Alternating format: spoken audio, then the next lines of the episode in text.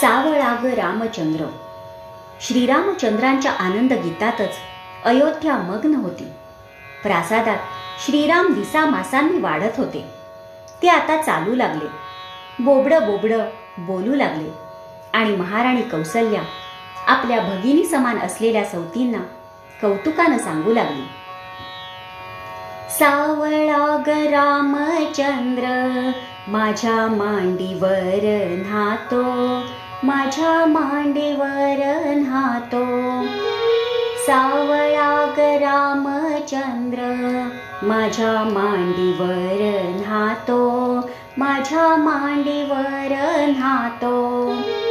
अष्टगंधाचा सुवास निळ्या कमळांना येतो.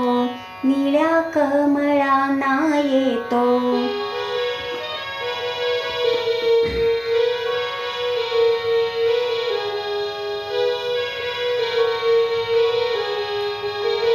सावळाग रामचंद्र माझ्या हाताने जेवतो माझ्या हाताने जेवतो. सावळाग रामचंद्र माझ्या हाताने जेवतो माझ्या हाताने जेवतो.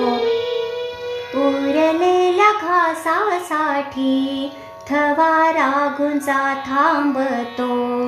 थवा रागुंचा थांबतो